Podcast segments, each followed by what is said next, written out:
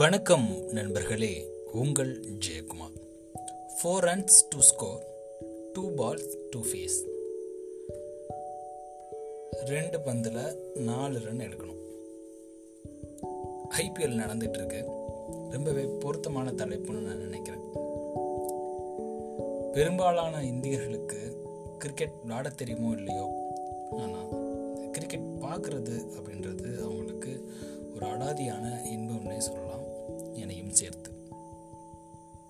இந்த கிரிக்கெட் அப்படின்றது வாழ்க்கைக்கான ஒரு பாடத்தை நம்மளுக்கு கற்றுக் கொடுக்குதா அப்படின்னு கேட்டால் ஆமாங்க. இப்போ இந்த தலைப்பை நான் எப்படி எடுத்துக்கணும் அப்படின்னு எனக்கு தெரியல. நீங்கள் உங்களுடைய சுச்சுவேஷனில் உங்களுக்கு எப்படி பொருந்ததோ அப்படி நீங்கள் எடுத்துக்கலாம். நான் உங்களுக்கு இந்த சுச்சுவேஷனை சொல்கிறேன் கேளுங்களேன்.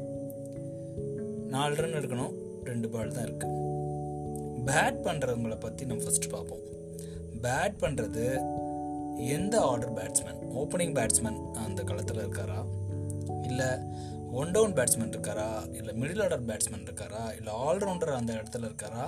இல்லை யாருமே இல்லை. இது வந்து நயன்த் விக்கெட் ஒரு விக்கெட் போச்சு அப்படின்னா அவ்வளோதான் அப்படின்ற நிலைமையில் அங்கே பேட்ஸ்மேன் இருக்காரா? அதாவது பவுலர்ஸ் அங்கே இருக்காரா? அப்படின்றது ஃபர்ஸ்ட் ஒரு இரண்டாவது யார் பவுலிங் பண்ண போகிறோம் கடைசி ஓவர் அந்த டீம்லேயே உள்ள பெஸ்ட் பவுலர் தான் எப்பவுமே பெர்ஃபார்மன்ஸ் பண்ணுவாங்க. சில நேரங்களில் தவிர்க்க முடியாத சூழலில் அந்த பெஸ்ட்டு இல்லாத ஒரு நார்மல் பவுலர் கூட அந்த இடத்துல நம்மளுக்கு பவுலிங் பண்ணலாம். இது ஆப்ஷன் டூ ஆப்ஷன் மூணு என்ன அப்படின்னா பவுலர் பவுல் பண்ணுறாரு அவருக்கு ஒரு பால் இருந்தால் போதும் அந்த விக்கெட்டை காலி பண்ணாலே அவருக்கு ஜெயிச்சிருவாங்க. இன்னொரு பந்து போட தேவையில்லை அப்படின்ற ஒரு நிலை உருவாகலாம். அப்படி சூழலில் இருக்காங்களாம். பட் எந்த சூழல் அப்படின்னு இங்கே வந்து நம்ம தான் நம்ம இடத்துல வச்சு பார்க்கணும். ஒருவேளை நீங்கள் அந்த இடத்துல பேட்ஸ்மேன் இருக்கீங்கன்னு வச்சுக்கோங்களேன் எப்படி ரியாக்ட் பண்ணுவீங்க? நம்ம அந்த இடத்துல பேட்ஸ்மேனாக இருக்கோம் அப்படின்னா ஒருவேளை நம்ம ஓப்பனிங்காகவோ இல்லை நம்மளுடைய ப்ரொஃபஷனலே பேட்ஸ்மேனிங் பேட்டிங் தான் அப்படின்ற பட்சத்தில் அந்த இரண்டு பந்துகளில் நான்கு ரன்கள் அப்படின்றது ஒரு பெரிய இமாலய இலக்கு இல்லை அப்படின்றது தான் என்னுடைய கருத்தாக இருக்கும். ஏன்னா நம்மளால் ஈஸியாக எடுத்துட முடியும். ஒருவேளை நீ ஆல்ரவுண்டராக இருந்தால் கூட அந்த ரன்னை ஈஸியாக எடுத்துட முடியும். பட் நீங்கள் அந்த இடத்துல ஒரு பவுலராக இருக்கீங்க உங்களுக்கு பவுலிங் தான் பிரதான ப்ரொஃபஷனல் அப்படின்றப்போ அந்த இடத்துல நீங்கள் எப்படி அந்த நான்கு ரன்கள் சேகரிக்க போகிறீங்க எப்படி அந்த பந்தை ஃபேஸ் பண்ண போகிறீங்க ரொம்ப சிம்பிளுங்க. ஒன்று நம்ம அந்த நான்கு ரன்களை எடுப்பதற்கான முயற்சி பண்ணணும்.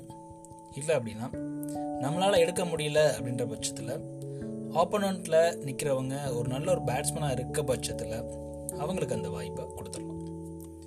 வாய்ப்பு அப்படின்றது ரொம்ப இம்பார்ட்டண்ட்டான ரோல் இங்கே இந்த வாய்ப்பு தனக்கு கிடைக்கப்பட்ட ஒரு வாய்ப்பை வச்சு அவர் ஃபோர் அடிச்சிட்டாரு அப்படின்னா அங்கே இருக்க எல்லாருமே அவரை தூக்கி வச்சு கொண்டாடுவாங்க. இதில் மாட்டு கருத்தே கிடையாது.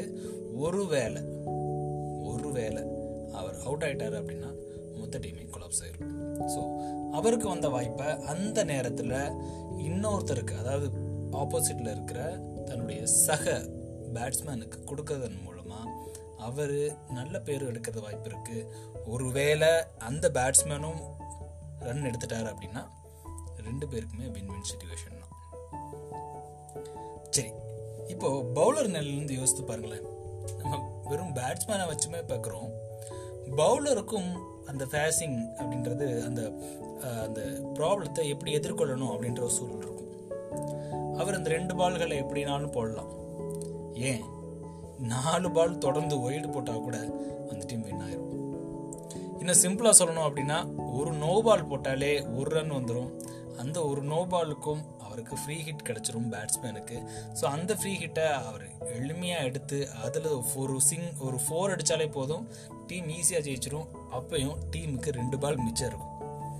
ஸோ ஏகப்பட்ட நம்ம வந்து பார்க்க வேணால் சிம்பிளாக இருக்கலாங்க.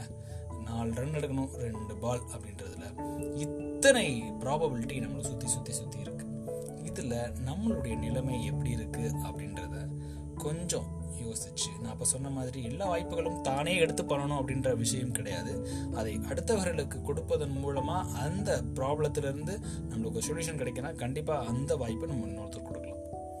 அதே மாதிரி அந்த நேரத்தில் ஒரு ப்ரெஷரான சுச்சுவேஷனில் நம்ம பவுல் பண்ணுறப்போ நம்மளுக்கு அந்த நான்கு ரன் எடுக்க வேண்டிய சூழலில் அந்த ரெண்டு பாலுமே நம்ம வந்து ஒன்று ரன் எடுக்காதவாறு பவுலிங் பண்ணணும்.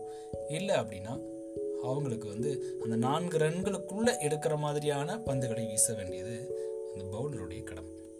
இப்படி நிறையா ஸ்ட்ராட்டஜி ப்ராபபிலிட்டி சொல்லிட்டே போகலாங்க ஸோ எனக்கு ரொம்ப பிடிக்கும் இந்த ஆட்டம். இந்த ஆட்டத்திலேருந்து நம்ம நிறைய விஷயங்கள் கற்றுக்கலாம் இன்றைக்கி இந்த தலைப்பு கொடுத்த அப்பா அவர்களுக்கு நன்றி. நன்றி நண்பர்களே. மீண்டும் நாளை இன்னொரு பதிவில் உங்களை சந்திக்கிறேன். இரண்டு பந்துகளில் நான்கு ரன்கள்.